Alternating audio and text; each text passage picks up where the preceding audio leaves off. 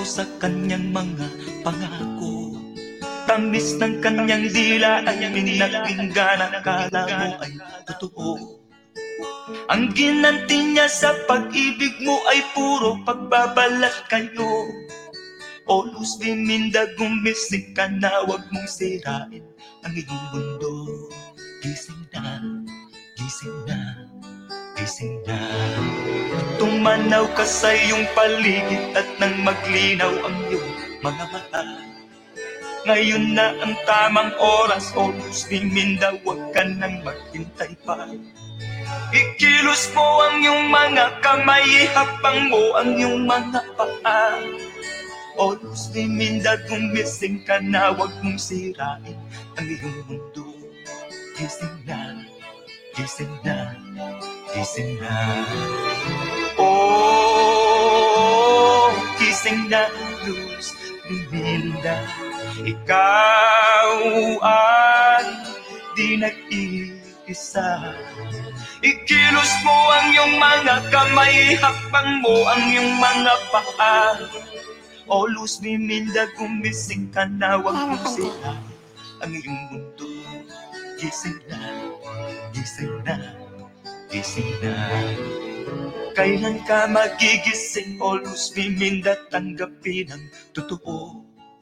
Huwag ka nang magbubulag-bulagan pa Hindi na siya magbabago. Ginagawa kanyang laruan Pinapaikot-ikot ang iyong ulo. Luz Biminda Gumising ka na Huwag mong sirain ang iyong mundo. Gising na, gising na, gising na Oh, gising na, Luz Biminda Ikaw ay di nag-iisa Ginagawa kanyang laruan Pinapaikot-ikot ang iyong ulo. O Luz Biminda, gumising ka na Huwag mong sirain ang iyong mundo. Gising na, gising na, gising na Oh, gising na, Luz Biminda Ikaw ay di nag-iisa Oh, oh, gising na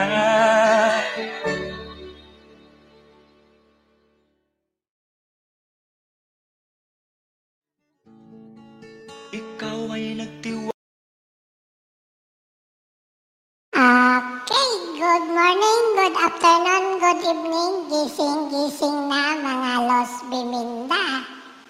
Ito po ang inyong alagaan. Lola Isyap mo, ngayon nagbabalik dito sa ating Los Biminda program para po magbigay ng update.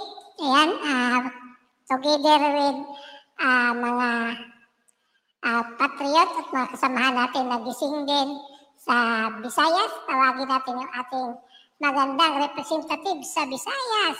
Ayan, si Inday Perla. Hi, bati-bati tayo. Hello, Lola Eshat. Ah, ako po si Merla. I'm from Cebu, Bisdak. Um, magdadala po ako ng balita sa par- dito sa parte ng Pilipinas na ito. Ah, pero alam ko maraming Cebuano or Bisaya sa buong bansa. Correct, Ayan, ah. Eshat? Ah, papasok naman natin yung ating taga ah, CDO, taga Mindanao, si Dodong Carlo. po sa inyo diyan. Kumusta po kayong lahat? Ah, marami lang tayong kwentuhan na yung araw na ito. Yan po muna. Mamaya-maya ng konti. Okay, ayan.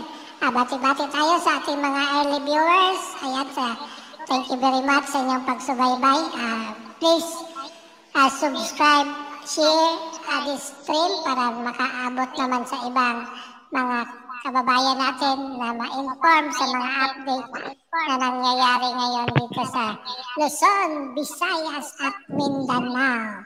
Okay, so ah, balita dito sa Luzon, katatapos lang natin mag ah, prayer din last ah, kasabay ng taga ah, ah, Cebu, Ah, sila Pastor ah, Jojo Tihano, Mm. nag-prayer din sila sa Liwasan Bonifacio at successfully nilang nasagawa ang prayer.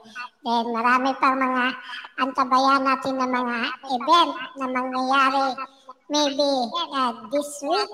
ah, isa sa malaking event na ating ah, kailangan din natin ma-miss. Kailangan makasama tayo sa ah, kilusan na ito dahil kailangan namin ang inyong pwersa, ang inyong tulong na magsama-sama tayo sa ah, isang gawain. Ayan, ah, kumusta naman po ang Visayas, ah, Ma- Inday Merla? Thank you, Lola Eshat. Um, maraming balita. So, Lola Ishat, naka-ready ba yung mga pictures natin? Or yung video? Mamaya, magsalita muna ako. Anyway, sa dito sa Cebu, bago lang, ah, may event kami. Um, may prayer rally kaming ginawa sa City Hall. Sa Cebu City Hall. Kasi actually we're not part of Govgwen's uh, jurisdiction. We are the city part. Govgwen is in charge sa Cebu province. Though malaking tulong si Govgwen, uh, malaki siyang naitulong din sa amin kahit nasa city kami. But we decided last Sunday na, you know, we have to go out as citizens, as Cebuanos, to personally uh, protest sa EO ni Rama kasi masyadong uh, ano ba discriminatory parang patungo na sa Green Pass kasi we cannot hindi kami maka-join ng kasal binyag uh, saka libing kay um, kinahanglan bakunado me? So also di sad mi kasud og parlor di sad mi kasud og gym di mi kasud og uh, mga personal care ba? We are not allowed to do that. Oh sa dine in di nasad mi do kana di kaayo sakit kay allowed man mi 75% non-vaccinated al fresco kanang open air lang ba sa gawa sa kananan um do sakit-sakit na sad na kay maka create man na siya discrimination mura bag um maapektuhan gyud atong relasyon as Cebuanos. As normal tao relational kaayo ng Cebuano. Kanang makig makikimamat gyud ta friendly ta makig-amigo unya. Tungod aning nagsugod man at atong liderato among gitawag nga amahan do acting mayor na siya. Nangusog man gyud siya ana isugdan niya last month. Nya giaban gi, nagkahinay-hinay ba nagkadako ang iyang wa gyud niya gi wa siya naminaw sa DILG wa siya naminaw sa small and medium enterprise na sector. Na again sila aning kind of bakuna bubble do gipaluyhan man sad kuno siya gauban sa Cebu Chamber of Commerce. Aning kani nga kuan mura ba kuno? It's more of from the businessman kuno ni nga side nga kuan. Pero sakit manggod nga muside siya ba og usa nga sector? So dili nato maingon nga gikan na ni sa businessman. Kung gikan ni sa businessman pwede man ang businessman o kani siya nga business o di lang nimo allow og vaccinated kay maunay lang stand pero kung paluyhan sa gobyerno dako na kay nga issue kay daghan kay maapektahan.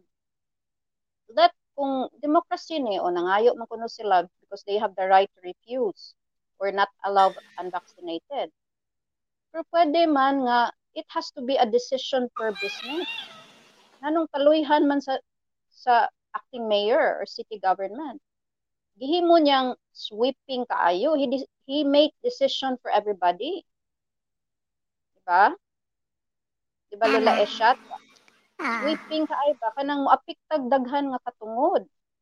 Dili man tanang negosyo ni agri ani I was talking to their leader Mr. Ray Calooy kay I I'd read his sons in Sunstar he was interviewed nga.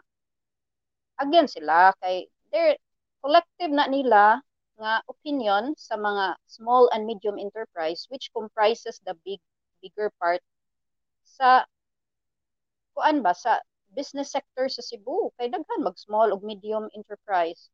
They don't agree with it. Di na minaw si Rama. Kay he has the right kunod. They have the right not to be infected. Unsa man na katino unsa man ka reasonable nga pareho man mo transmit ug matakdan ang vaccinated ug non-vaccinated. So it's not science. Unreasonable ba nga nung ma-challenge gyud na namo?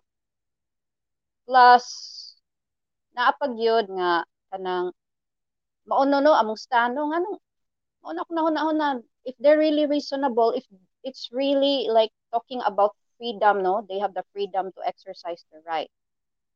So nga nung sila raman nga nung paluyhan man sila sa gobyerno. Unya nganong di man himuong individual business right. Hindi man tanang businessman nag-agree ana I talked 30 minutes with the head of the business sector sa small and medium and we're gonna probably work out something. Do wala pa gyud may na plano but nakadungog gyud ko sa iyang side nga again sila some of them are even vaccinated because gi-make nilang requirement feeling lang napugsa na lang sila pero di sila ganahan aning discrimination. So,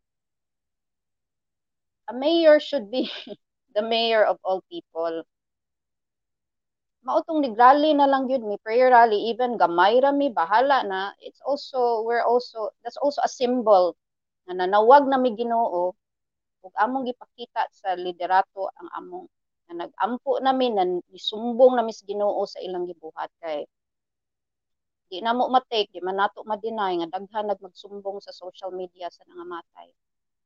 Di na maihap sa vaccinated daghag namatay nya unsaon na, na nato ato nang i-shut off di nato paminawon ato lang nakatulgan ato itagos ilams lamisa nga naa na social media unya mao tong gi-interview sad ko before the event sa usa ka pro vaccine nga newscaster nga si Super Lloyd.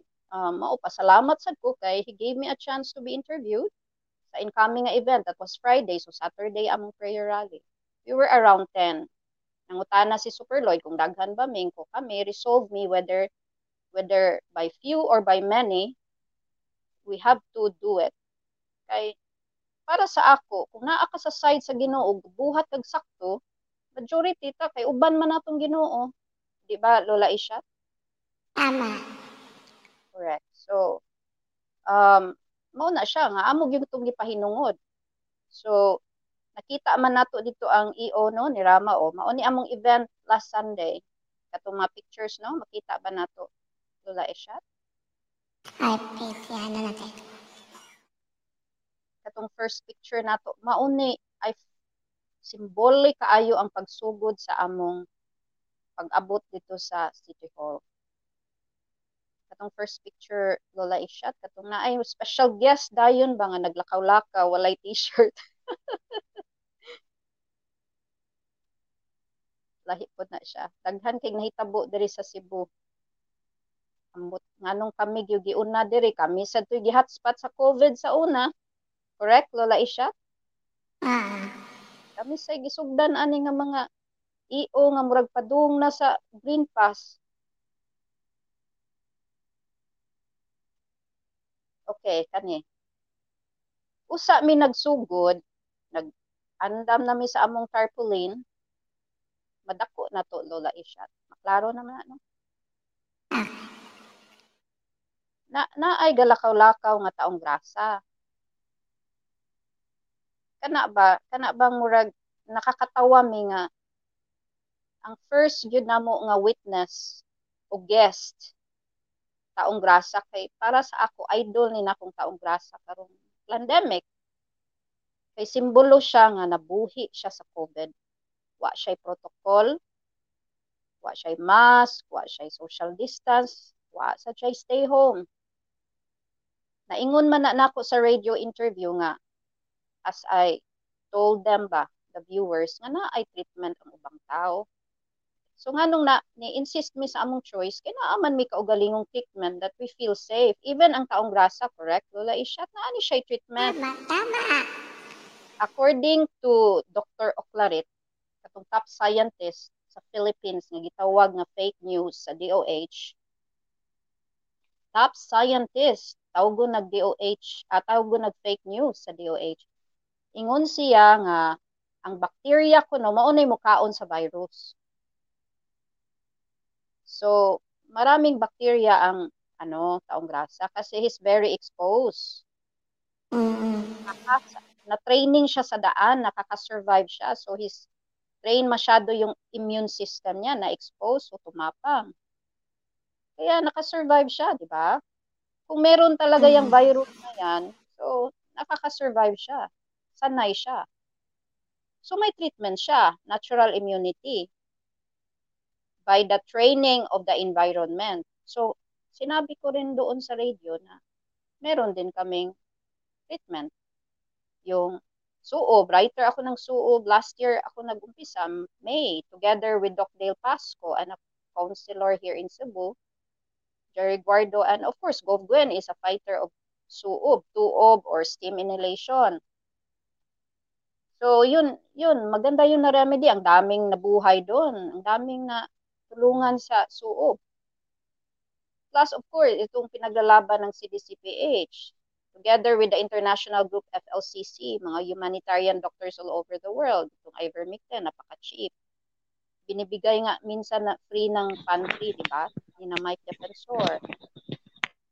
So, marami tayong, we have our way to survive the flu symptoms. Kasi flu symptoms naman ang COVID, di ba?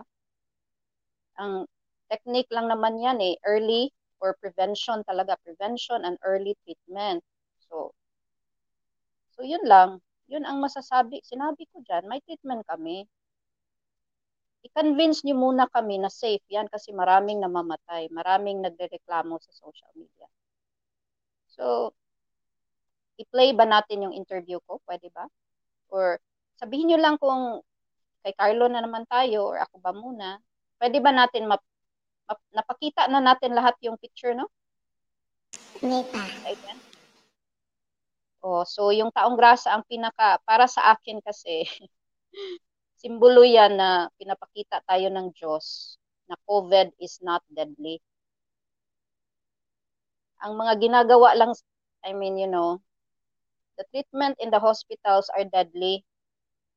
Correct, Carlo? Di ba, Lola Isha? Yan ang delikado. Yes, yes, yes, yes. Napakamahal. Correct bang- talaga, Ma'am Marla. marami na kaming na-witness as to writer because we also handle patients. Yung doctor namin, nandun sa isolation center, he handles patients in hospital, may tinatang may tinutulungan pa siya matanggal sa sa intubation using hydrotherapy. It's like a parang chest pack ba, cold and hot water using towels. That's hydrotherapy. And naka-circulate long, yung lungs ng patient so natanggal sa ano, intubation, napakamahal no, nakakamatay 10% ang statistics noon makasurvive ka noon. And that's just one of the many stories. May na-rescue din yung ivermectin na mga critical stage pero yun ang pinaglalaban namin or ini-educate natin yung tao na hindi na mag-early treatment na at saka prevention kahit yung suob, 6 minutes yun, since last year, tinuturo namin na if you always go out, you know, mag-steam ka na lang pagdating sa bahay, mga 6 minutes lang. Mag-smoke, mag-ano ka ng usok galing sa hot water, 6 minutes. Kasi nag-umpisang infection sa ilong eh. May apat ka pang araw na gawin yon bago, you know, mag-progress. Maraming simpleng bagay na nakaka-survive tayo sa COVID na ito, bakit ipilit natin yung bakuna na alam natin marami nang nagsusumbong na maraming namamatay? O, anong sabi dito sa ano namin? See, nandyan kami sa city government grounds, nandyan yung malaking tarpaulin ng res bakuna, tinapatan talaga namin kasi diyan kami nagpoprotesta. So, sinabi diyan sa isang picture, oh, may marami bang sa isang sa isang ito, oh, naabay na matay. na. Injury. Aning Oh, at- bakuna, ha? Oh, daghan. Tinuod jud na. Ignorance. Ignorance. O sige, pakibasa Lola Isyat. Ignorance is the cause of the coronavirus disease. Ayan, Correct. correct. O di ta mag-ignorante, mag-research ta. Di ta basta na lang mutuo kay daghan na kay ilad karon, correct? Lola Isyat? Tama. Gi- Gihambol ta sa Ginoo, gipakita ta nga mas kitaong grasa ang taong grasa na nooy survivor ani nya kita si taghadlok. Pila ra man ay sa taong grasa. So, common sense lang. Mga natural instinct to survive ba na may gi-provide ang Ginoo. O no to mandatory vax, no to vaccine passport bill. Kalois Ginoo na sukulan naman ni sa Kongreso do ato lang yapong iklaro kay basig naa na say mag magsige na pug tulo na baya ka bill among nasukulan together with CDCPH and gising maharlika nga bill sa Kongreso base na sad naa na say moduso na sad nga any pressure on uh, to be vaccinated. So naa pa we have been lied sa pana Pwede pakibasa Lola Isha? We have been lied, manipulated by mass media. Triangle, scamdemic, hashtag scamdemic. Tuo ka Lola Isha nga scamdemic ni. Di lang scamdemic, plandemic pa. Di plano nga scam niya tayo. Pandemic jud. Iandama nila. So katong naapay uban nga pictures na adin ha ang screenshot sad sa uban nga namatay. Kana sige klaro na to ignorance is the cause of the coronavirus disease. So ingon nila no ignorance is bliss but not all the time. So ang importante mag-research. Di man ta kapugos sa tanan mo tuo nato, di mag-research ta. I-research sa ning unsa ning among gisulti. Correct, Lola Isha? Tama. Wala man Okay. talag ah, convince nila, kundi nag-inform lang na Correct. magpakabana at magsaliksik dahil baka tumirek. Ikaw, ingon pa yan na sa Biblia, kana na mga bata diha nga mga they're college students di sad kuno sila ganahan magpabakuna. Tulo to sila kaabuok na istorya na mo. Kani mga ah, mga nagpuyo daw na sila bukid. Katong mga babae ba ganina? Mapakita ni mo balik lola isha? Ano man yung mga biktima? O actually nagsugod sa sila grupo dito nga musukol gid sila aning bakuna. Nabalaka na sa sila para sa ilang anak. Kani kani mga nangamatay gamay ra ni sa lista nga among na save na ana may probably nakaabot na sir thousands na ako'y Google Photos ana nga perting daghana na naana say mga contributors didto bag-o lang na ay six media person nga announcer na nga matay Ya, bag-o lang gibakunahan wa na ma wa na may artista? Artista Um, pag ikaw ba ni Pin? Nasa, oh, yeah, nasa to'y artista sa Netflix. Diba? Kita ka to? Ah, ah, si Idol, di ano si Idol. Ako na yung numero unong artista. Idol nga ni si. Sige, ito nag-agi-agi. Sige, dyan nag-agi-agi ka. O, gikataw, niya, nagsig katawa ang taong grasa, gikatawaan lang ang respakuna. So, mauni na asad ang dingvak siya, gi picture sa namo, kay di na to kalimtan. Kay wa para bay hustisya ani nila. Tama. Yan. Oo, nya. Sigandahan na po nila ron. Correct. Wa sila mapugos na sa sila bakuna, naunsa naman ni sila. Pero naatay good news kay makita naman ta sa post ni uh, PAO Chief Attorney si Perseda Acosta, ang lawyer sa Dingbaca, magsige na siya post against aning discrimination or pagpugos aning bakuna. Nakatuo na sad siya nga daghan nag nangamatay ani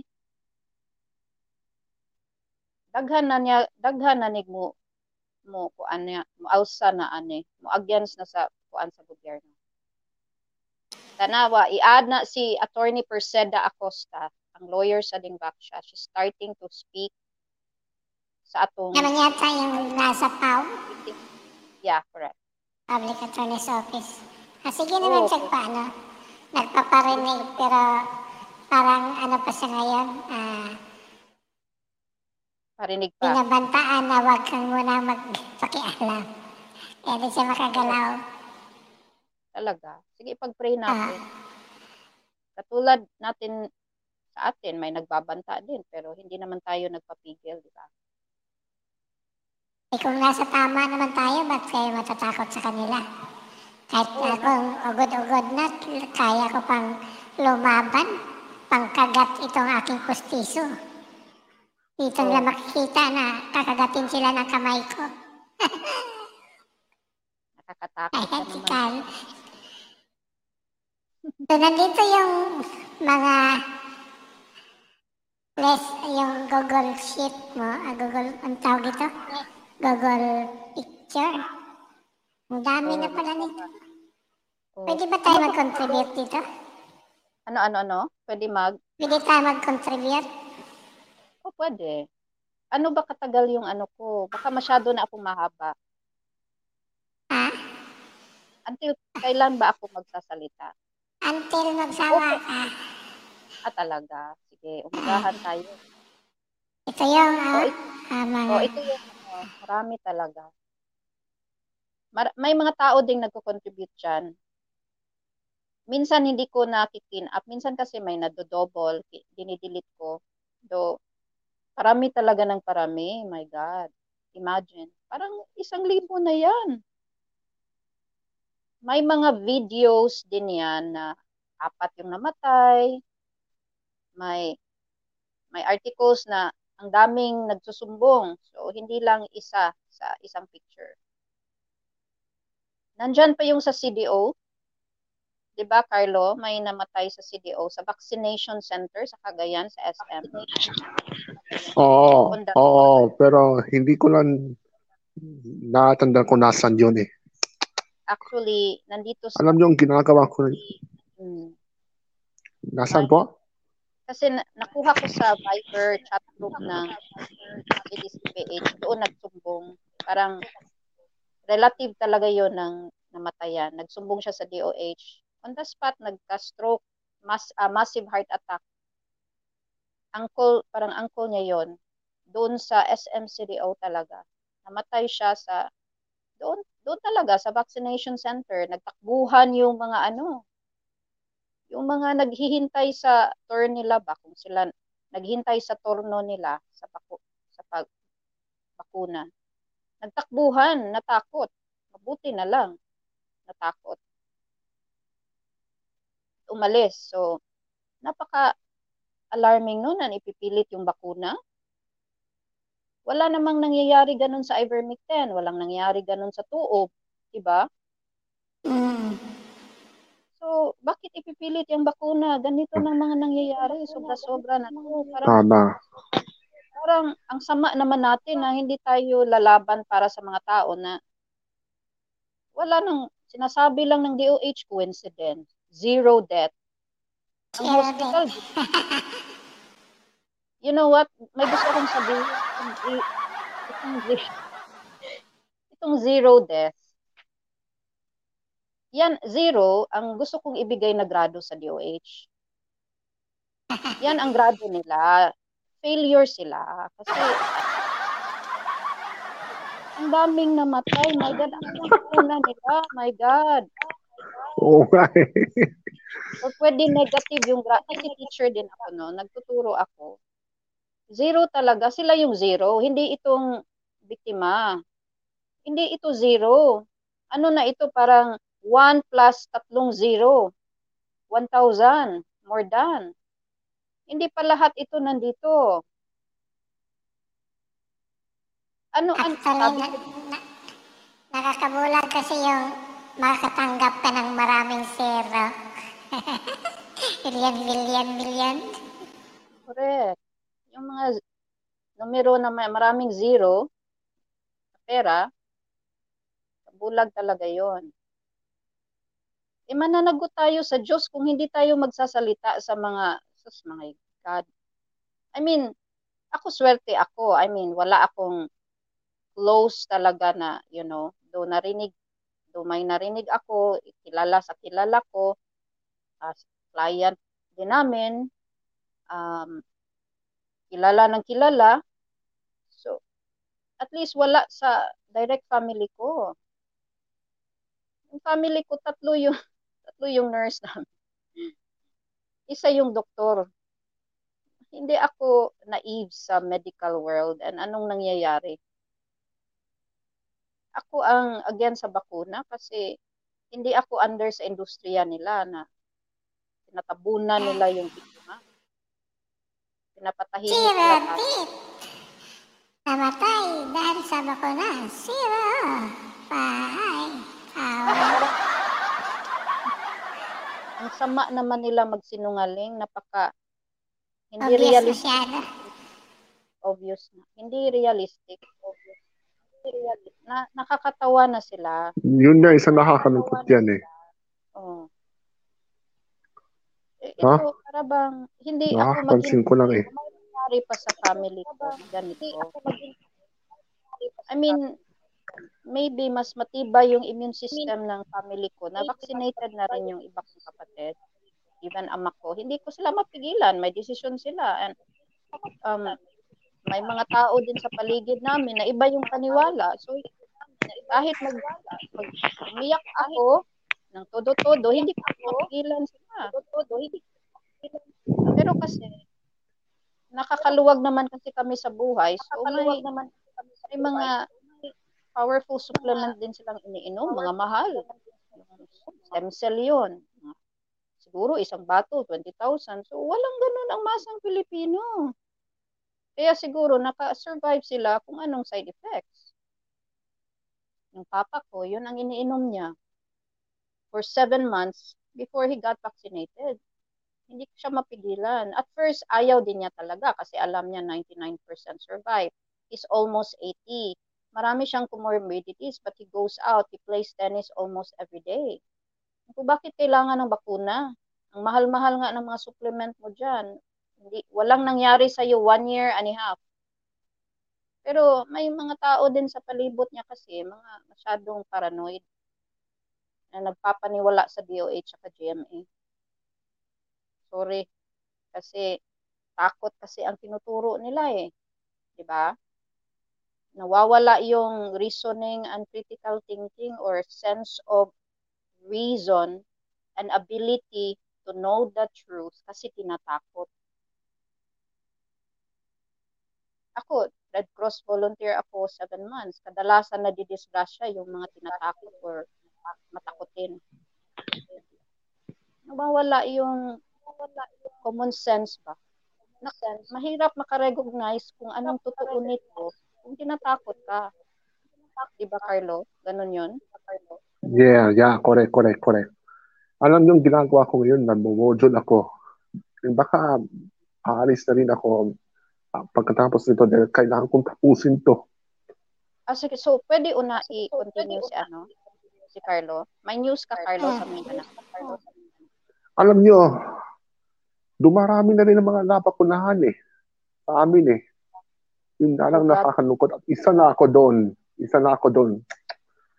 Kaya lang na-surprise ako na napit, na-surprise talaga ako na what, papapakunahan na ako? Bakit Wala na ako magawa talaga. Nagulat na ako eh. Si Na may Ana. ah, Sinong nag-ano sa'yo? Nag-pressure?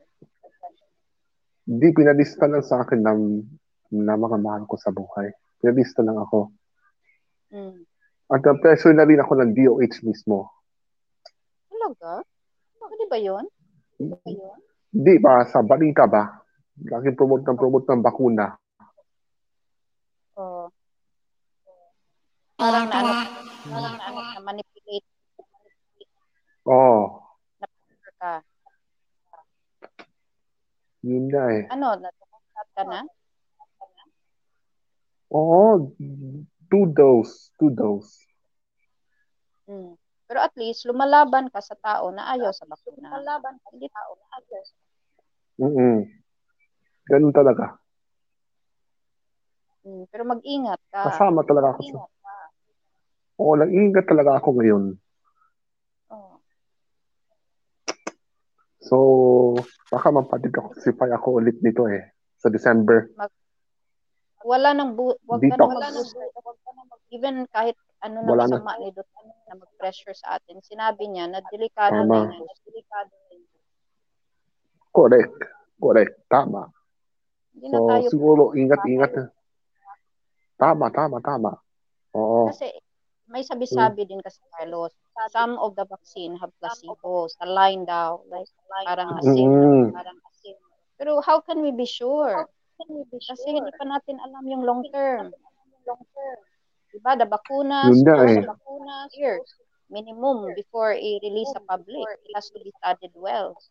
Pero ito, less than one year. And pinilit sa marami. Pinilit sa marami. Mm. Manipulation niya eh. Walang.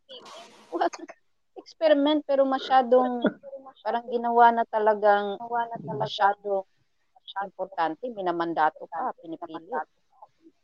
So, Mm. noon daw, pag may programa ng bakuna, 25 deaths stop ka agad. Ngayon, my God, Wow. walang pigil. Parang, ano na ba to? This is annihilation. Parang, nasa Biblia, sabi ni ng Diyos, save people from slaughter. Yes. Ito talaga So- ang isang dapat na gawin. O, sana, para kasing Russian So, relay. baka, Sana, yung hindi natin alam, may bullet ngayon or wala. Sa next roll ng baril, may, mm may bullet or wala. It's a Russian relay. Wala. mm Parang Correct, kinukonfuse correct, tayo. correct. So, hindi dapat irisgo ang buhay. Napakasagrado ng buhay.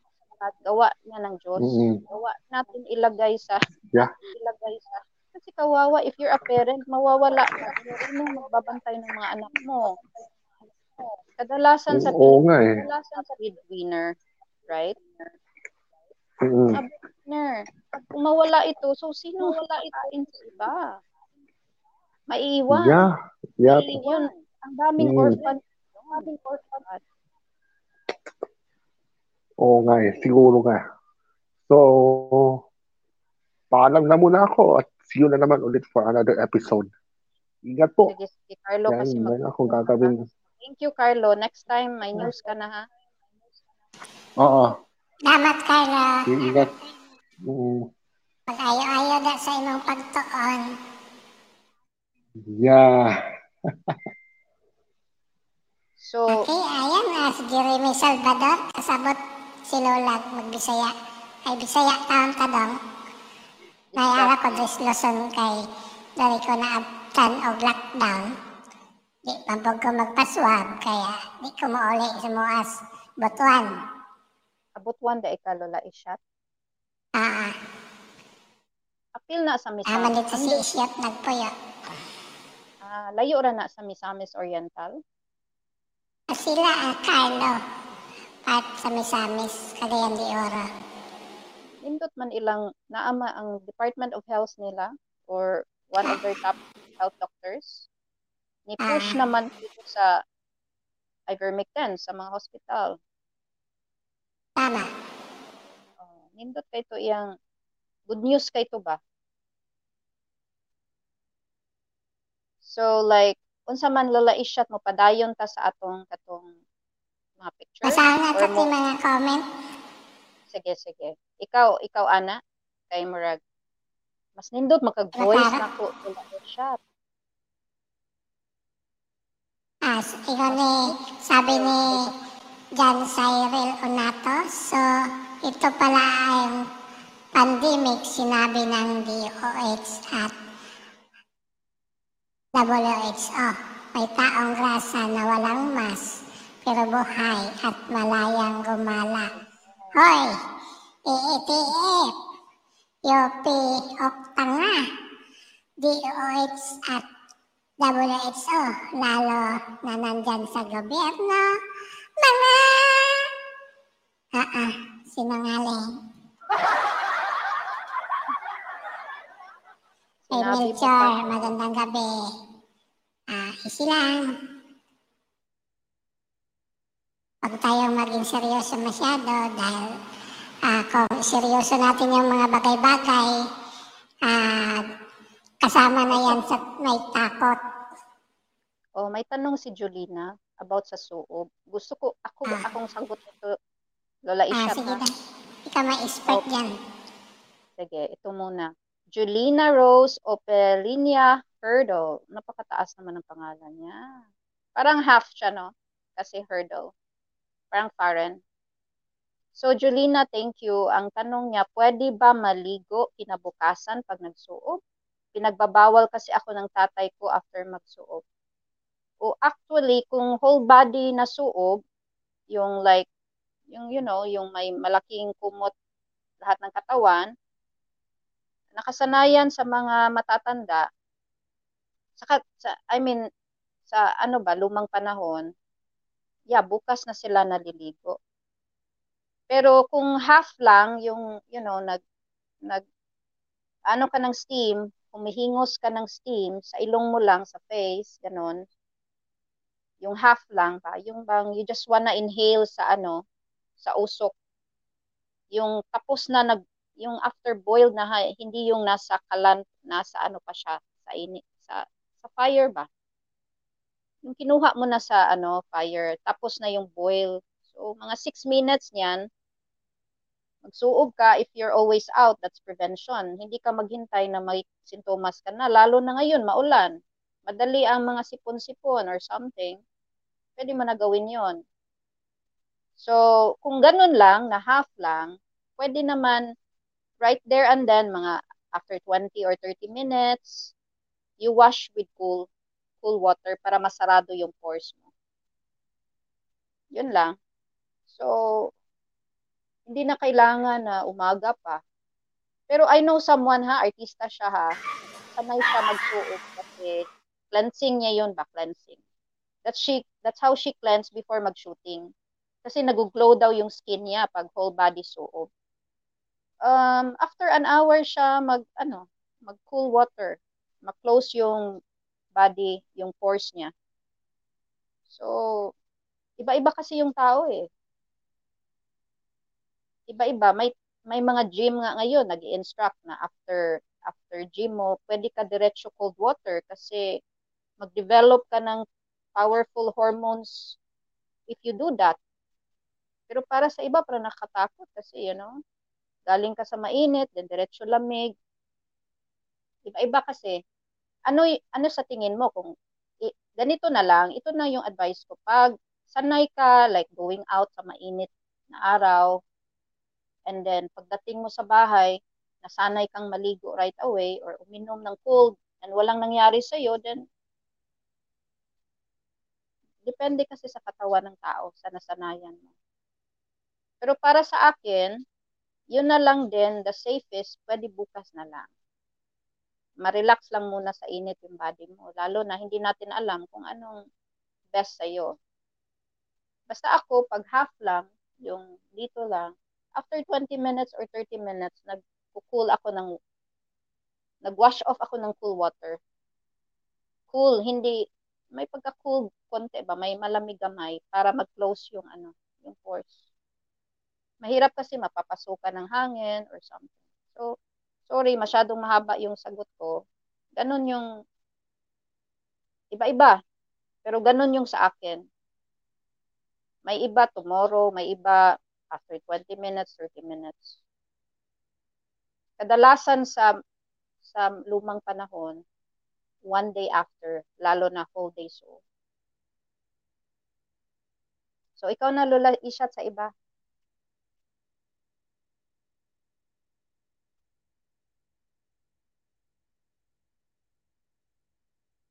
Nawala ka Lola Ishat, hindi na kita marinig. Ayan, good evening ka GM. Happy Blessed Sunday kay Laysam o kay Manong Jojo wa gali kahipos anang naglibod soroy ang City Council. Ayun, yung taong grasa. Uh, Mapil daw si sa inyo, mamo, asa dapdapit ang grupo. Apil Ah, week ko sorry. sa rally niyo, pohon. Sige, sa Cebu ni siya, Cebu. Sibo. Ah, okay, sige. Oh, naapad si si Jundi Ipil. Oh, ni apil man ni si Jundi. Isa tong name atong pwede mabalik tong comment katong nangutana. Akong ilista iyang name kay para Si ma-inform Chair Torrepel. Mao ni ang Facebook Taga name. Bohol niya tani. Ah, Taga Bohol. Sige lang, i-join lang namo siya sa chat group. Pero kung naa siya Cebu, we'll inform him kung unsay next namo buhaton. okay. Thank you. Kay Melchor Hermino, correct po. Ang COVID ay hindi deadly. 99.86% survival sa COVID. Pos positive, pinagloloko lang tayo ng gobyerno at DOH. Kasi si Digong member ng Globalist Cabal kaya kasama siya sa agenda ng mga kabalots by Melchor Ermino. So, correct ka Kabalot. dyan. Kabalots. Correct. Isidro Wow. Vivas watching from Jinsan. Pacman, ano, lugar ni Pacman. Yes, na ako diri sa Lahog. Asa mo makita, seryoso. Banina Channel. Seryoso Yes, ba taga niya ka? Lahog. Dula isyat, seryoso ba ka diha? Seryoso kayo. O, kanang, i-message lang niya ko, Mature Torifel, sa imong contact number. I-add ikaw sa Facebook niya. Ah, search mo lang sa iyang messenger ay Facebook para mag-connect kayo sa mga taga Cebu. Dapat magka-join force na tayo in preparation sa isang big event na mangyayari ah, soon. Soon. Melchor, tama. Ayan. Asko lang. Si Gogwen Garcia po ba? Ayaw din niya ba pakulaw na yan? Kasi gusto niya ang soob. Pwede ako Ayan. motubagan. Lola Isyat. Ah, sige ma'am. Ah, okay. Si, sino to? Si Kerjat Jerem Jerem. Nako, kalisod sa iyang nick. Anyway, si Gogwen po, um, actually, nung naka-meeting namin siya February 22, gusto ko sana i-feature dito yung pictures namin eh. Pero, baka mamaya. Ah, nakausap namin siya. Pro-choice si Gogwen. Ayaw niya yung pilitan. People should have that, may, may karapatan na magdesisyon. So, hindi siya anti-bakuna, antay siya sa ano mandatory vaccination.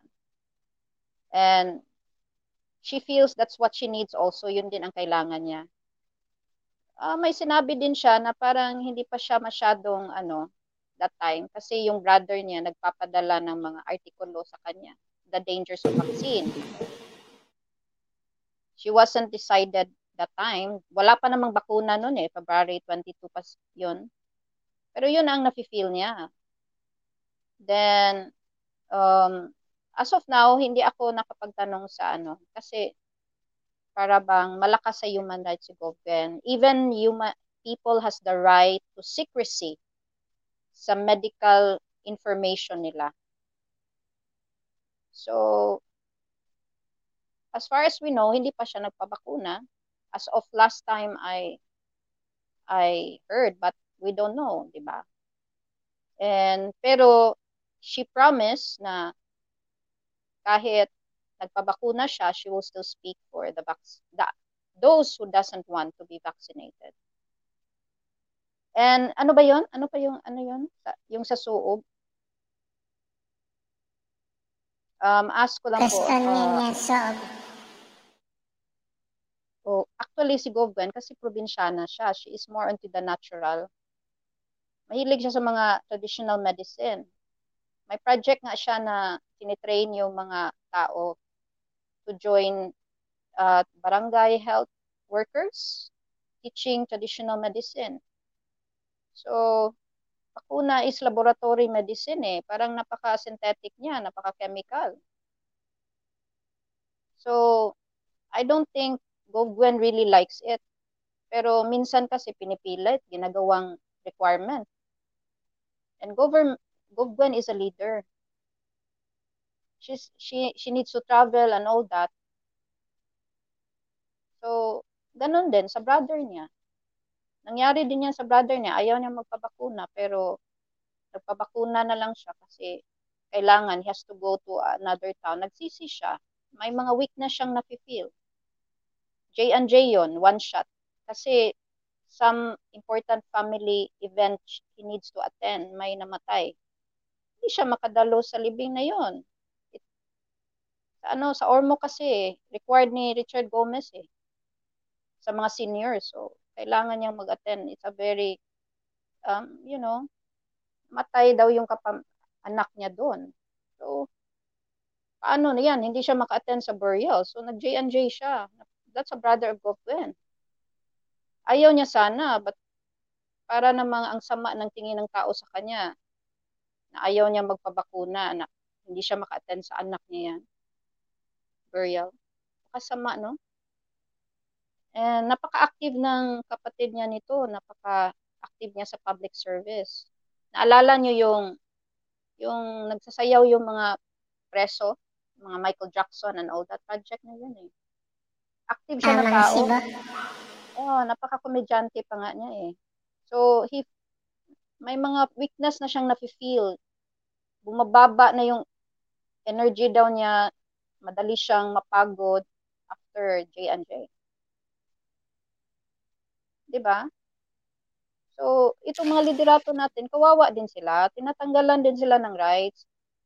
Actually, kailangan din natin sila, kailangan natin sila, kailangan din nila tayo na na lumabas din tayo and you know, ipalabas natin yung boses kasi the more we speak, kung mas marami tayo, mas malakas yung boses natin.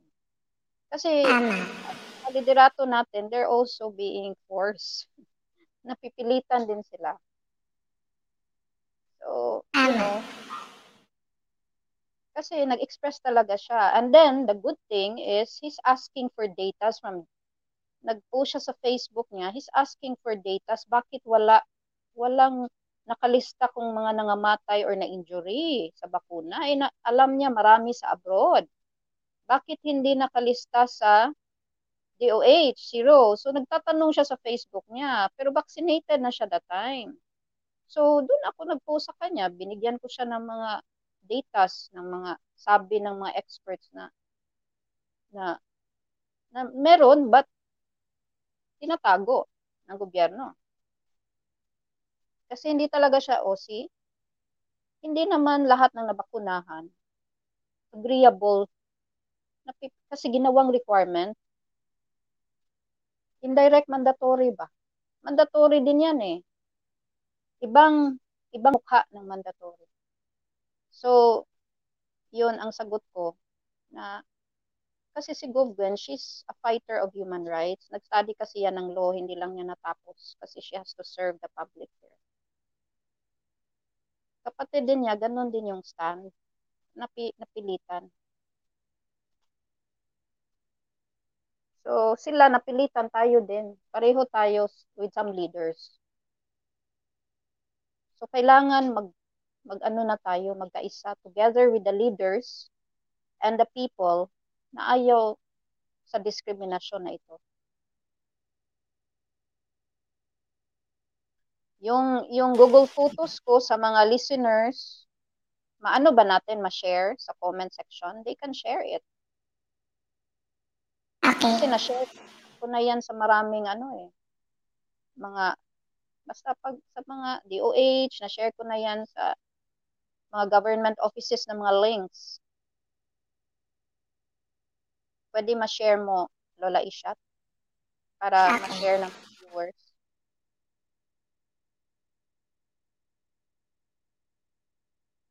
Oh, Laysam on Yokla. Tuob na sad ni sikat lagi ning tuob 16,000 to among members sa una sa Facebook page nagsugod mi last year May. Na-delete mi pag November last year. All over the world to among members. Kay daghan mag OFW, nasa foreigner actually. Nya magbisaya mi mangreklamo sila pwede pa daw mag-English mi. Anyway, to make the story short, um, i-delete me kay November pa last year kami ni Doc Del Pasco, the two of doctor, is a surgeon, a consultant surgeon. Professor siya actually sa medicine sa akong sister. May lucky na siya nga doctor pero nag-study man sa siyag hydrotherapy. Niadto pa na sa US siya ana. Nag-study sa siyag lifestyle medicine. Holistic siya nga doctor. Hindi na siya ordinaryo nga doctor kay professor siya sa I think anatomy man sir to. Basta professor siya sa Kuitsuon, sa medicine proper before. So, unsa may maayo nga doctor Lola Isyat kanang maestro nga doctor, doctor nga nagmaestro pod as doctor or doctor lang ka?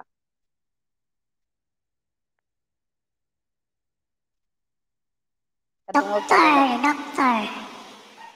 doctor nga nagtudlo sad siya as doctor? Or ordinaryo la, doctor lang ka? Para sa ako, siguro mas nindo tong doktor na daghang experience na iyang gitambalan kaysa nagtudlo pa lang og theory. Uh, Ah, okay. Wala ni mo ma-apply sa ano sa actual yun. So, more on books ka lang.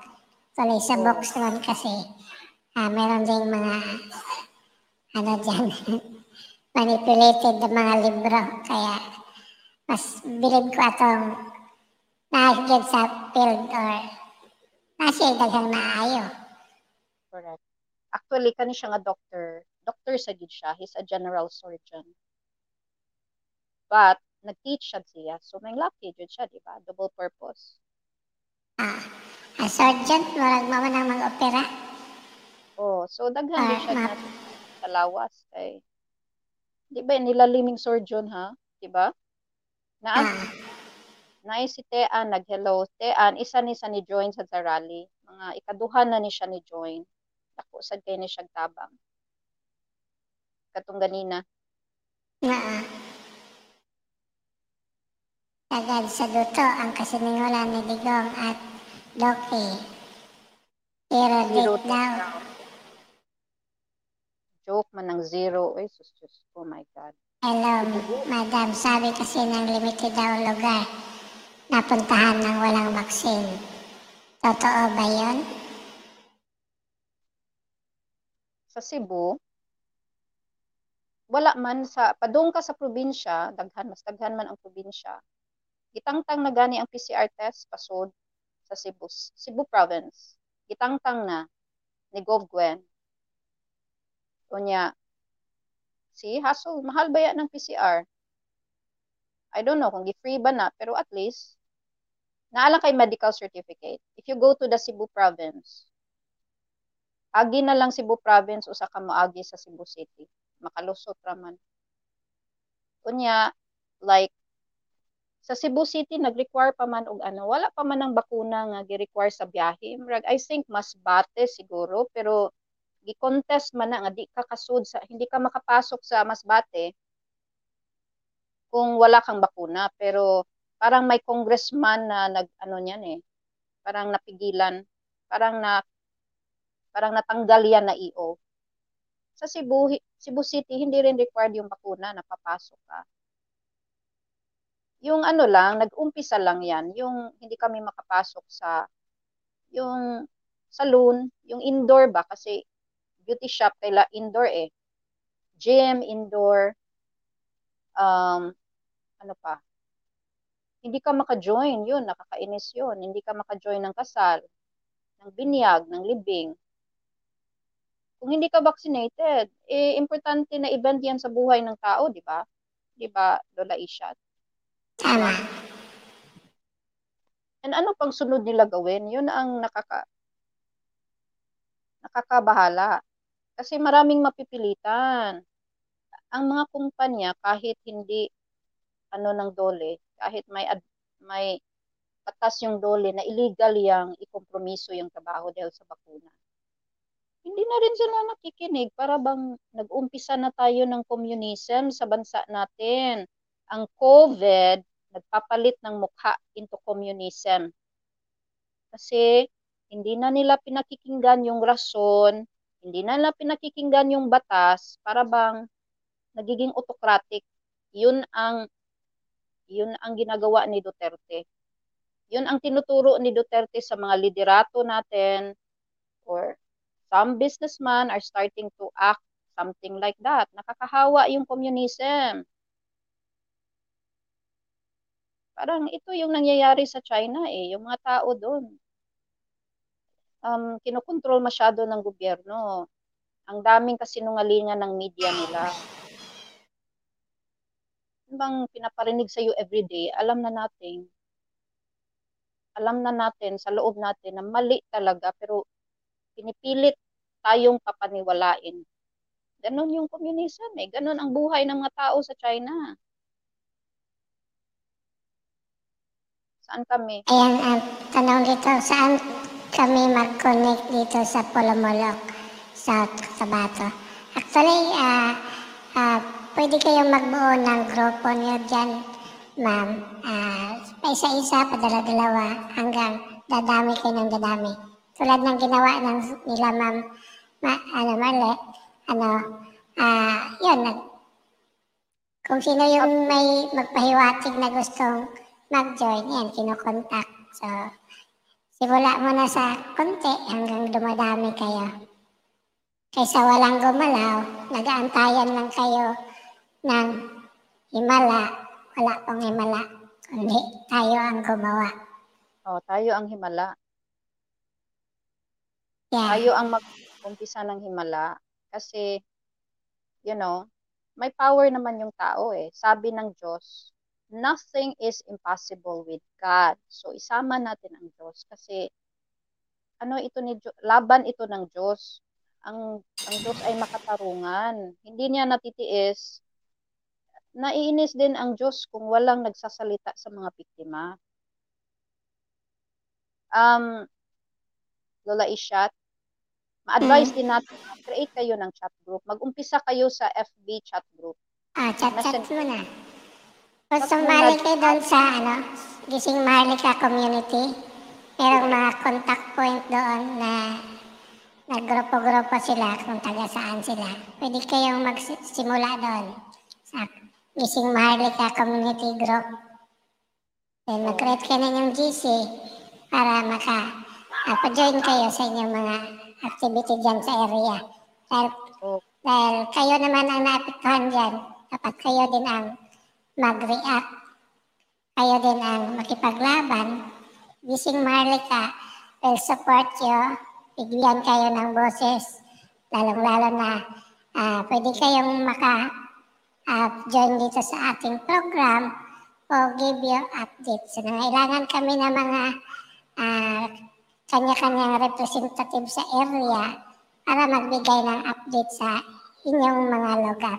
Kagaya ngayon na ginawa natin. Medyo meron lang ayaw sa akin dito, si Marcel Toropel. Ayaw daw niya ng cartoon character dahil seryoso yung ang nangyayari sa ila. Bakit yung cartoon ba hindi pwede maging seryoso? Eh, iniiwasan lang natin yung ating identity dahil tayo ang may hawak sa broadcasting network, once tayo ang matarget, wala nang gising Marley. Oh, Gusto niyo ba yan? O Lola Ishat, humingi siya ng ano, si Mat Masher Torifel ng data. Ah. Ayan, gisend na. Gisend ko na sa taas. sa Yung link. Sige. So, ano, nagbabasa pa tayo. Ikaw, ikaw muna ha, magbasa niyan. Okay, last na to siya. Ilan na? Ah, okay. Totoo talaga yan. Kasi may sumbungan na yung tao sa social media. Ito si John Cyril Onato. No? Totoo talaga. Mas grabe pa Actually, ito sa ang-. Ang laman kasi ng vaccine ng Dingbaxia at ng ngayon ay same component lang. So, same din yan ang pupuntahan. Di lang sila mRNA. nagsaksis sa di lang sila nagsaksis sa Dingbaxia. And namali nila dahil di nila sinunog, kaya nakasuhan sila. Kaya ngayon, kaya sinusunog automatic yung mga biktima para walang ebidensya walang ma-autopsy, walang kaso. Uh, yun ang napakasaklap. Kawawa ang biktima, hindi na nabisyonan, nabindisyonan, sinusunog pa. So, kaya dapat natin kumilos na, gumalaw na tayo. Kasi ka- tayo ang masusunod. Ka- tayo At next. tama. ganito lang kami magsasalita no parang parang nasanay na kasi ah, mga last month ko siguro nagawa yan pero pinu ah, parati ako nagche-check kasi you know minsan kasi nadodoble na nagko-contribute nadodoble tinatanggal ko kasi pero grabe talaga marami talagang nagko-contribute na niyan. Ako lang at first yung mga nakukuha ko sa Facebook sa mga kasama natin na mga tutor. Pero marami nang nagko-contribute, nagjo-join na dyan mga importanteng tao, may nag-join pa legal office. Hindi ko lang alam kung sino specifically, mga legal office ng, I don't know, baka gobyerno yon May nagjo-join na rin ng mga media person dyan. Nag-join na rin yung head ng small medium enterprise sa Cebu niyan. Kasi hindi mo naman madideny. Sinabi ko nga sa radio interview ko sa DYSS na ang mga tao, ah, hindi natin masabi na nagsisinungaling sila. Well, kasi sino ba namang nagsisweldo sa kanila? Magkakapera ka ba? Magreklamo ka sa gobyerno tsaka sa bakuna company? Napakalaki nila. Binabangga mo sila. Di ba? Parang ganun. Binabangga mo sila. And then, ang pera nasa bakuna, wala sa biktima. Di ba? Nagsusumbong sila kasi nasasaktan na sila. Walang nakikinig. And kung meron kayong mga update na mga pwede niyong isubmit dito, mag-join lang dito. Hindi? Add lang Click lang itong join. oh, gagamitin natin yan eh. Gagamitin natin bigyan yan. siya to eh. Oh. Kasi hindi mo masabi na nagsisinungaling yung nagsusumbong dyan. Napaka, napaka natural ng sumbong nila. The way sila naki, nagsumbong, parang tayo din kung paano magsumbong. Ang social media, kahit presidente ng buong mundo, presidente ng iba-ibang mundo, na pag sabihin na fake news yan, nasa social media yan, eh lah, kahit hal- halos lahat ng presidente sa buong mundo, nag-social media na. So, fake Tama news din sila. O, di Tapos ba? pakisabi kay Ariel Lantayan, ah, sabi daw na huwag daw maniwala sa mga fake news. Ah, mahal. Ayan. So itong nasa screen natin, sa tingin niyo ba fake news to? Ang pinag-uusapan natin, fake news ba to? Ah, ang ibig sabihin niya na para namang nasa side siya sa atin. Sinishare daw niya yung Ah. si Mark. Kaya nga, ibigay mo din ito sa kanya, yung nagsasabing fake news. O, yung mga, yung mga bayarang media, yun ang fake news. Oh, kasi kami, wala man kaming kikitain dito. Magdadada kami dito. Ang aming concern, makabigay kami ng warning sa inyo. Dahil nalulungkot kami tingnan yung mga nasa lista dito. Sana kung early pa natin to ginawa, baka konti lang to. So kung gusto niyo pang dagdagan, at least nagawa na namin yung aming obligasyon to inform you. And then huwag kayong maniwala sa amin. Pag-aralan nyo. Kayo po ang magsaliksik personally para maintindihan nyo kung ano talaga ang plano at nasa likod nitong bakuna. Hmm. Okay? So I think na it's too late na. Oo nga eh, 11.19 na. May i-share lang ako. Alam mo ang sinabi Okay. ko kay Perseda Acosta? Sabi ko sa kanya na um, attorney, ah, sa post lang ba? Kasi itong mga yung itong mga liderato natin, may nagbabasa sa mga PR, sa mga comments dyan sa Facebook nila. And nakakarating yan sa kanila eh. So sinasabi ko, pinopost ko yung Google Photos kay Attorney Perseda. Attorney Perseda, tingnan mo naman ito. Hindi mo ba nafe-feel or nakikita na kung anong nangyari sa Dingbaksya, nangyayari na rin ulit ngayon? 'Di ba ganito naman yung nag-umpisa, sumbong-sumbong lang, 'di ba? And may social media na noon sa panahon ng Dingbaksya. So, social media din si- yung nagsusumbong. Kasi Facebook is a poor man's social media. Yung tayo ba, yung mga normal lang tayo na tao, hindi naman natin kaya mag-hire ng mga media, whatever. Sa social, sa Facebook tayo nagsusumbong. 'Di ba? Nagsusumbong nga kay Rafi Tulfo eh. Marami na ring nag nag-hashtag kay Rafi Tulfo sa mga bakuna, injury, and death. So, sinabi ko yan kay Perseda, please take a look. Kasi pattern na rin ito ng kung anong sumbong na nangyari sa Dingbaksya. Nag-umpisa yan sa mga sumbong. Then, dito rin, ng dami ng sumbong. This is, oh my God, times 100 ito sa Dingbaksya. Kasi buong mundo. Sinave ko lang yung sa Philippines. Meron na akong marami ding lista sa abroad. Marami, ma, oh my God, walang maitatago sa social media. Kaya, nag-specific lang ako sa Philippines kasi ginagawang zero ng DOH. Eh. Oh my God.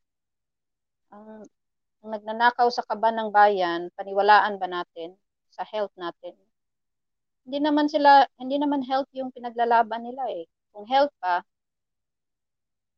hindi nila ibalik-balik ulit yung mga namamatay, i-post nila everyday kung ilan yung kaso ng COVID. Sinali pa nila yung last year eh. Parang hindi health yung tinuturo nila, takot. Takot. Di ba dapat yung WHO, magpaka-healthy tayo, kumain tayo ng maayos, um, positive lang tayo, ma, ma, we can beat COVID, kaya natin, blah, blah. Kasi sila nagtuturo ng ganun. Always, numero, patay, patay, numero, numero, numero, ito ganito sa COVID. Pero tinatago nila yung namatay sa bakuna. So, may agenda sila, yung bakuna. Nandun ang pera, sinabi ko sa interview, walang pera sa nagsusumbong. Naghingi lang sila ng hustisya, pero nandun yung pera sa bakuna. Nandun, nandun, nandun yung budget sa bakuna, nandun yung komisyon. Di ba, Lola Ishat? Inaantok ka na? Actually, ang hindi lang pera nandito. Meron silang quota, meron komisyon. Kasi biniglan sila ng grant or ah, pautang na i-comply lang nila tong binibigay na quota. Si, mabibigyan sila ng limpak-limpak na mini zeros. Kaya zero ang namatay sa COVID, pero maraming zero sa bulsa nila. Uh, Correct. Milyon-milyon or bilyon-bilyon. kasi this is part of the population. Kung napanood nyo yung ah, ano ni Kaperlas kanina, napakaganda at napaka ma, Kaperlas? malimbawat imong balhibo sa mga plano ng mga globales. Ah, Kay Nick Perlaso. Alam mo, si Nick Perlaso, sumama sa amin sa meeting namin ni Cogwen noong February 22. Alam mo anong sinabi ni Cogwen? Um, sa meeting namin, sinabi niya kay si Sir Nick, tumakbo yan as president sa Philippines before, do hindi lang siya nanalo. Pero nakakatuwa siya. Vegetarian siya, napakagaling niya sa knowledge sa health. Kumain kami sa Rico's Lechon dito sa Cebu before our meeting with Cogwen. Alam mo ano yung lang kinain niya? Sabaw ng munggos. Tsaka parang wala pang rice yun. Kami kumakain ng lechon. Napaka-simple niyang tao, pero napaka-healthy ng glow ng skin niya. Napaka-cute niya sa personal. And alam mo anong sinabi ni Gokwen sa meeting namin kay Nick Perlas? Sabi niya, you know, Sir Nick Perlas, last year, may sinulat ka na artikulo, yun ang nagpagising sa akin sa, you know, sa kasamaan ng pandemya na ito. Nick Perlas is a very good writer. Uh, he's a very interesting person. He's he goes to US back and forth and Philippines. Marami siyang nalalaman. And hindi siya natatakot. Lola Ishat, may ano dito, may scriptures na sinulat, napakaganda ng Pwede ko basahin? May nag-comment pa. Ito na lang para at least yung isipan natin uh, bago tayo matulog, marinig natin yung boses ng Diyos sa scriptures niya. O may, teka muna, si John Cyril, nag-recommend siya na, ano lang, sana try nyo panoorin yung pare na exorcist, nangangalan Father Sabas Agorites, Agiorites, na fully bakunado at ayon sa kanya, nagpakita sa kanya yon Diablo. Oh my God. Parang ito yung, yung monk, monghe, mongha, monk ba na nagpabakuna, something, probably. Sige. Thank you, John Cyril. Meron pa siyang shinare na scriptures na. Basahin ko, Lola Ishat ha. Revelation 18 verse 23, King James Version. And the light of a candle shall shine no more at all in thee. And the voice of the bridegroom and of the bride shall be heard no more at all in thee. Para hinahanda na tayo na uh, I think he's talking about the deaths, no?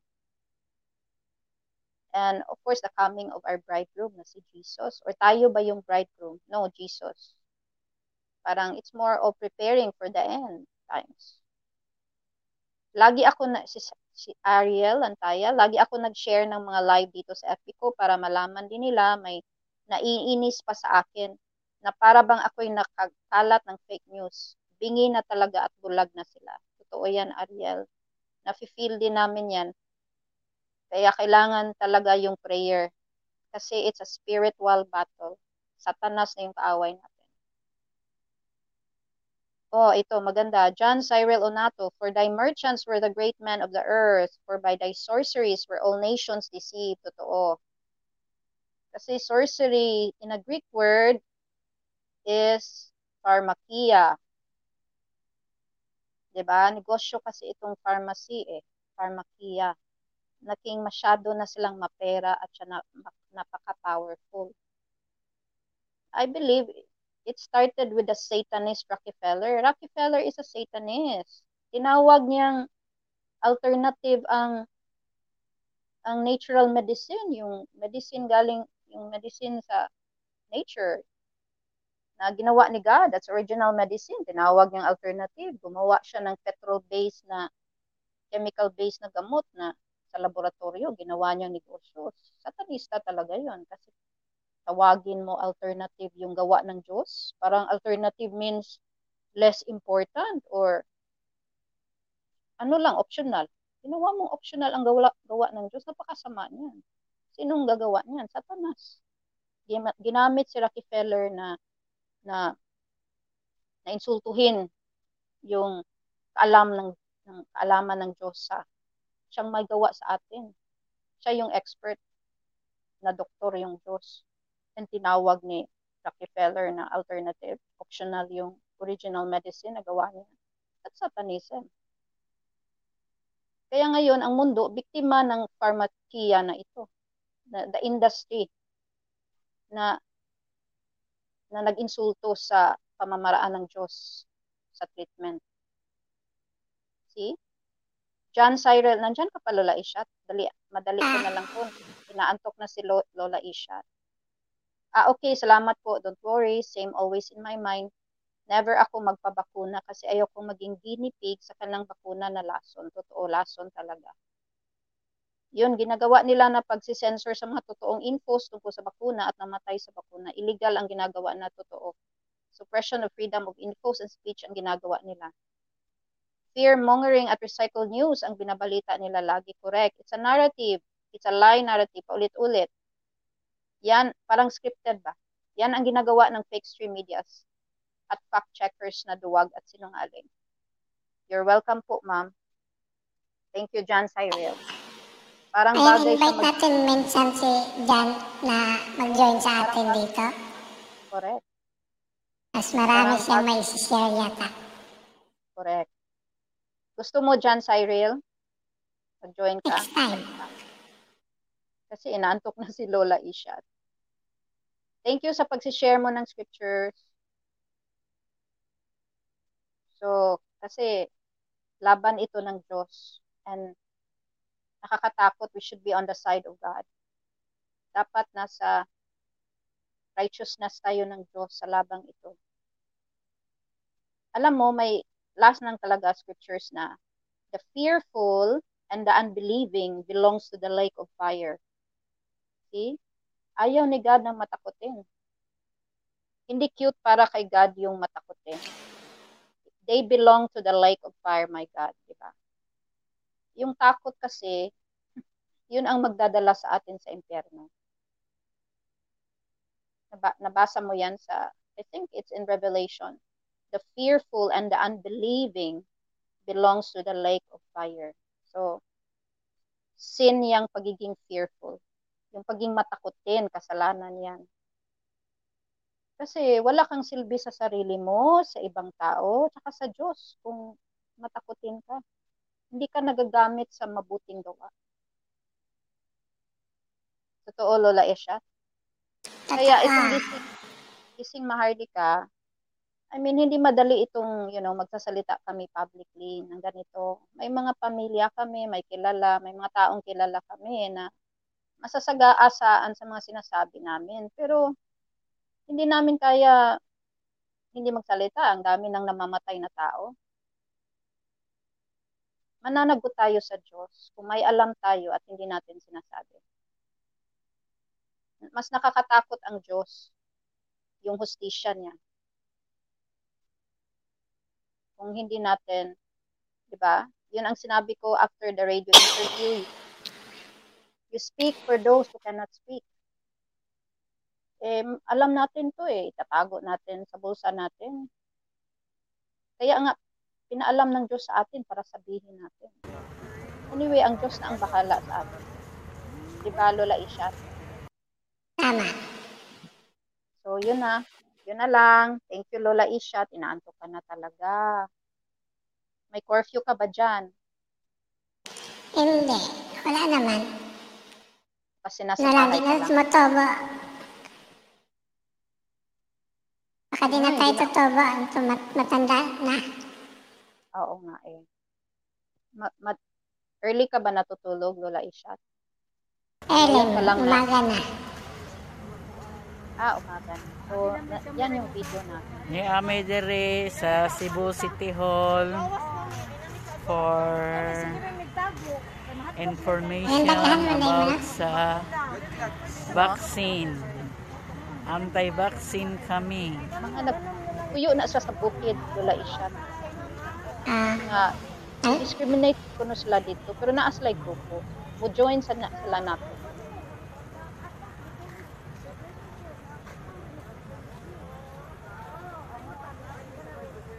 Ako ipakita ninyo ha.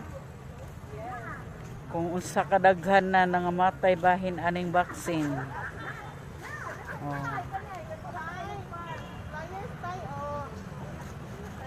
nagilid na. Ano siya? O see? Kung sa kadaghan. ano na siya, pura na siya actually sa Mm. Ano kay mag-share na ko diha lula siya. Ah, See? Kung sa kadaghan na nga matay sa vaccine, May isa ka video diha kadung namatay nga four ka member sa iyang family, J and J sa to lula siya. mm, Kana kana gyud nga picture sa bata luoy kaayo. Ayun siya nga ayaw in town ko bakunahi. Kanang dakog mata nga bata. ah, Daghan ba ya kaayog na alarm mga parents wala isya. I-open na ang vaccination sa mga 12 to 17. Na himuon niya ning requirement sa face to face.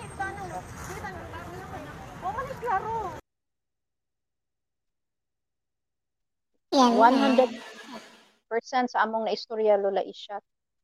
Ang mga guard dito sa City Hall, Mm, ni wa man may nangay permit. Kay kun man ni sa constitution right to assembly and right to freedom of expression.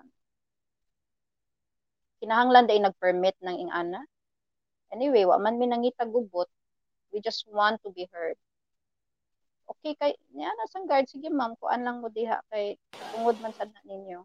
Maayo nagpasalamat sad mi nila kay di man sila tanan agree some of them wa sa nagpabakuna ha? Sa City Hall na na ha? Mm, sa amo na ng kung asa ang EO sa acting mayor namo wa sad sila tanan ga pabakuna. Ag katusang usa nga nabakunahan murag head head to siya. Siya ipaundang na unta ni nila ma'am. Oy oh. Not everybody in the government. Tama. not every, napugsan lang. Sus kaluoy. Nya maunsa na sila ay di pamilya Kaya kumilos na kayo. Sunod, sunod pagtitipon niyo, sana dumadami pa at madagdagan pa yung sasabay doon at nang mapansin na kayo ni Mayor. Oh. Ang saon man ning nag oh, naapay ni Apas. Ah, mga moms sa kay Sir Dante, mas marami siyang alam at doon po nalaman tungkol sa correct. Correct. Oh, kasi ano din si Sir Dante, eh, expositor eh. So paki-share talaga ng Google Photos na 'yan kasi dumating na rin yan kay Pau lawyer, yung lawyer ng Gingbak siya. That's why nag-iingay na rin siya kahit paano. Darating din yung time na, you know,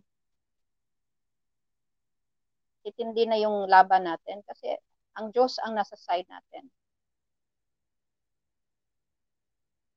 So ano na to? Ano na Lola Eshat? Kumusta ka na dyan? Okay, last, ano ka, last word, Oh. parking word, nang makaparking na tayo. Mm. May Sunod na lang yung final kong words? Oh, so, ba- so next time na lang yung iba kong pictures, videos. Ah, Kasi pag, mga good news kasi yung gusto kong dalhin pero hindi ko yung mga collection ng mga namamatay hindi talaga yung good news pero dapat natin malaman para ma, para maiwasan, ma-warning natin yung mga tao. Pero may mga good news talaga kasi may Diyos eh, may Diyos. Lalo na pag madasalin tayo.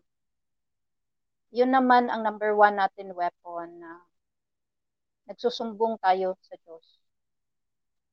Maging madasalin kasi spiritual ito na laban. Kung hindi tayo madasalin, hindi tayo magtatagumpay kasi ang Diyos lang ang may kaya talunin yung satanas. This is a satanism na talaga. Si satanas na, nasa Biblia daw, pag malapit na yung katapusan, bago dumating si Jesus, may matinding paghihirap at mga kalamidad, lahat, mga sakit, kahit ano na lang na sobra-sobrang grabe na problema na darating sa atin, kalam, ano, ang sabi niya, magdo-double time daw si Satanas. So ito na ito. Kaya kasinungalingan, napaka napakakapal ng sinungaling kasi hindi tao ang nagsisinungaling, si Satanas. Ginagamit lang yung gobyerno natin, yung healthcare industry. Hindi lahat, may mga matitinong tao pa rin dyan, pero nasa silence sila. Pero kasalanan yon maging silent sa panahon ng masyadong matinding kasamaan. If you know the truth and hindi nyo sinasabi, mananagot kayo sa Diyos. Correct, Lola Ishat? Yun ang, yun ang parting words ko. Yan, tama. Ah, pagiging ah, hindi gagalaw at mananahimik lang is a form of consent. Pumapayag tayo sa kanilang ginagawa dahil wala tayong ginawa, kundi pinabayaan sila, gitolerate natin sila, ayaw pala natin, kaya dapat ipaalam natin sa kanila na ayaw natin sa kanilang ginagawa. Kaya kailangan magkaisa, magsama-sama, at ah, ipaglaban ang ating karapatan dahil yan lang yung ating yaman. Ngayon, Sorry, nahirapan tayo. So we just uh, unite. Kung sino yung mga ah, gustong sumama, sumama. Yung mga hindi at takot sumama, pwede kayong mag-participate dyan sa inyong bahay. Gumawa kayo ng inyong mga placards, dikit nyo sa inyong dingding. Once na mayroong mga event, pwede nyo ipapakita na you join the movement kahit na nasa bahay lang kayo. So, kailangan ng visual or dahil digital na tayo. So, yun lang ang ah, isa sa part na participation nyo. Pero ma- mas maganda at mas masaya kung nandoon kayo sa area at sama-sama nating isigaw kalayaan, noto, vaccine, at lalo na itong experimental. So, I think kita-kita naman tayo sa sunod na linggo O sa next lang, episode natin. pwede Okay? ka makasay ng konti lang, konti lang, Sige, sige. promise. Um, alam naman natin, no, nararamdaman na natin na inaano na tayo, parang hinahanda tayo sa mark of the beast. Pa, sa pagkaintindi ko, itong mark of the beast, it's a system. Sistema itong marka. Unti-unti yung implementation niya, ini-implement. Hindi yan ang baku ang mark of the beast. Pag hindi ma-implement yung bakuna, mahirap ma-implement yung mark of the beast. Para bang the more we comply, the more tumatapang yung agenda ng halimaw.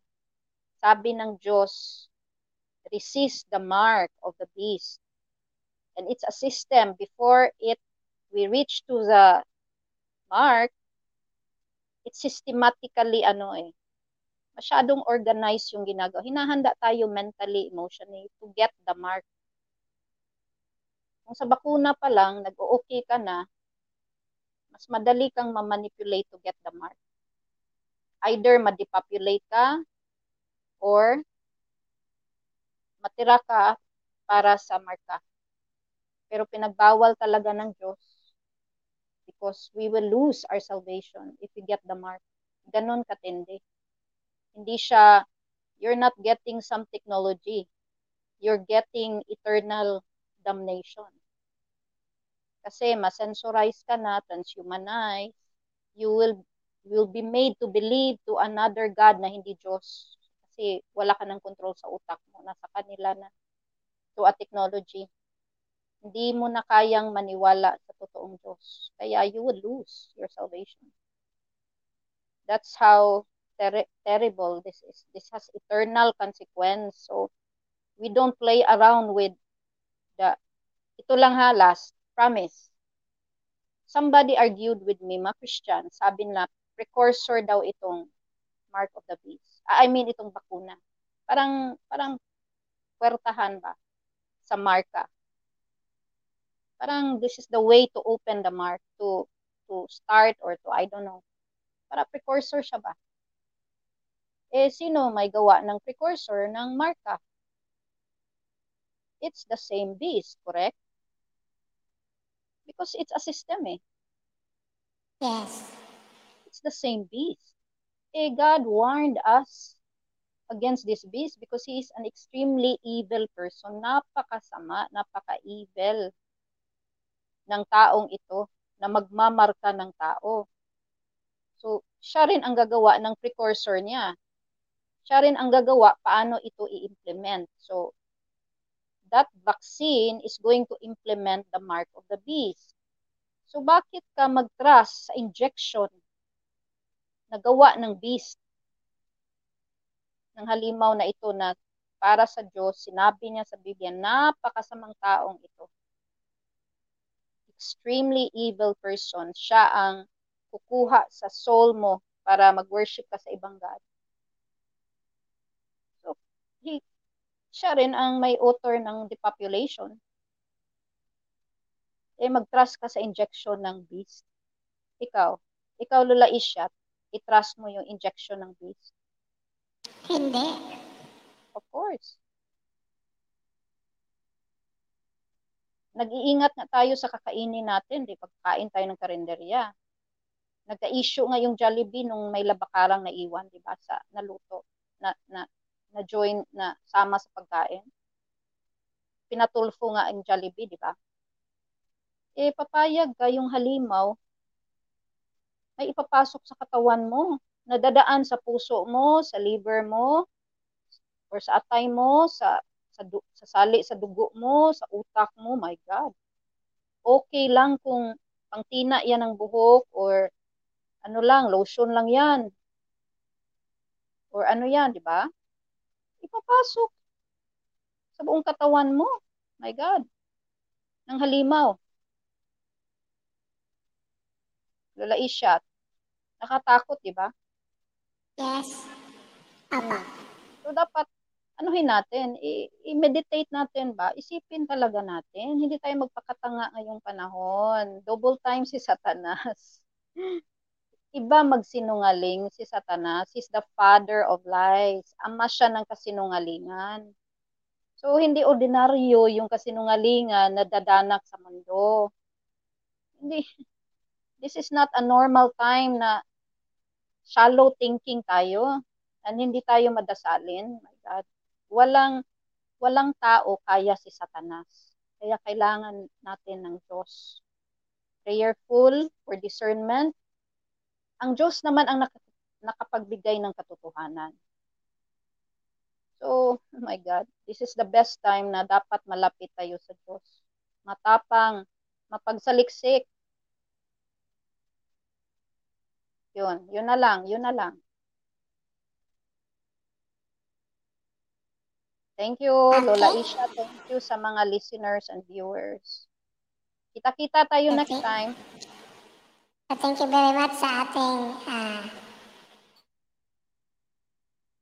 mga viewers at mga nag-like, nag-share ng ating stream. See you sa next s- Sunday. Oo. uh, Los Biminda update. Sana yung ibang mga kasama natin sa Mindanao at sa Luzon ay makapagbigay na rin sila ng update. So, Hmm. Next time, no? okay, so good night sa ating lahat. Sige, thank you, Lola. Mano po, Lola. Okay. Sige, good night sa lahat. Ang gulo-gulo na ng buhok ko, Lola Ishat, kasi walang parlor dito sa Cebu. Hindi na kami pwede. Pero hindi yan problema. Pinapunta sa parlor. hindi naman talaga ako sanay sa parlor. Eh. Ako nga lang nagpuputol ng buhok ko. Hindi lang ako Okay. nakahanda kasi ang dami nating kinakausap. Eh. Sige, good night, Lola Ishat. Inaantok ka na talaga. Kawawa. Asa magkaisyat? Yan, tinatawag na ko yung siya sa Buwa nga na yaw-yaw. Boyfriend mo. Ang Good night. Lolo. Parang half-baked Oh, naman. available na daw ang bakuna. Magpapaturo ka ba? Isyat? Ay, mabuti naman. gusto talaga nila tayong protektahan ang kalusugan natin. Mahal na mahal talaga nila tayo. Di ba, Isyot? Tama ka Isyat, mahal nila tayo. Kasi mahal ang kita nila sa bakuna. Balita, kumita daw sila ng 35 billion dollars sa isang taon. Power! Wow! 35 billion dollars sa isang taon? San gawa yan sa ginto? I-google natin ang ingredient niya, ang na yan. Mukhang mahal pa kisa buhay ng pamilya natin. Sabi dito, may laman daw GMO, Genetical Modified Organism. Ano yun? Hmm. Ede, ibig sabihin, hindi tayo magka-cancer niyan kasi safe tayo mamodify na pala nila. Eh, galing, galing, galing, galing naman. Ito pa, Chad, Chadox 1 is das 1 recombinant. Ano ba yun? Chadox 1 E recombinant. Ano daw ito? Galing sa unggoy na nagkaroon noong virus. Aba, napakahusay talaga ng scientifico natin mag-isip. Kasi nga, ang galing din daw tayo sa unggoy, lalo ka na isyot dahil inuunggoy mo ako araw-araw. Di ka marunong magsauli ng sukle. Binibili mo na agad ng tubang bahal. Nako. Ay, sorry good Isyat, my dear. Tao lang nauuhaw din. Meron pang it's heck to ano ba yan? Heck 293 cells. Human embryonic kidney cells. Galing daw sa tissue culture ng babaeng fetus. Ito, ito tamang-tama sa akin. Ito, ishoot. Para hindi tayo mo, para hindi ko na kailangan magpa-dialysis dahil sakaling gumaling din yung kidney ko. Baka sakali bumata din ako. Dahil gawa sa pitos. Baka pampa-virgin pa ito. Ha? Ang galing naman. Meron pang it's his dine. Ito, sabi dito, magandang gamot daw sa rayuma mo ishoot. Saktong-sakto talaga sa atin ito. At mag makapag-tiktok na din ako tulad ng ginawa ng mama mo kahapon. Meron pang magnesium, chloride, hexa, ja, hexa, paano ba yun, epilitus?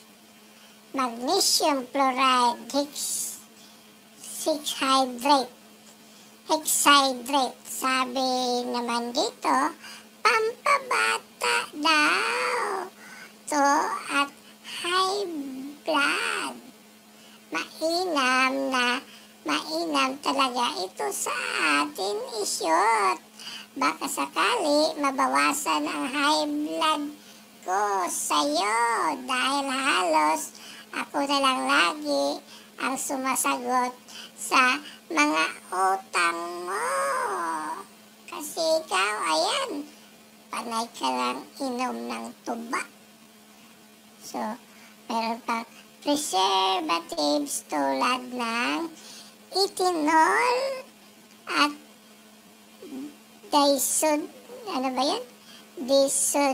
Disodium id, idilate dehydrate. Di kaya tayo, di kaya tayo malasing nito o magpap, mag, kapag naturok sa atin. Sa bagay, di naman sa di naman natin kailangan bumili sangkatutak na alcohol at ah, sanitizer dahil diretso na nilang ituturok sa atin para pampalinis ng budhi. Ala, sige, shoot. Sabihin mo dun sa barangay, ilista tayo. Baka sakaling humaba ang buhay natin. Ang excited naman. Hala, isya tuluha yan. Ah, ayokong tanggapin ang ah, experimental vaccine nila dahil hindi naman tayo ginyapig or mga labrat. Ikaw nang mauna, kung mukirig ka, ay meron namang maraming kape tayong handa para sa maglalamay.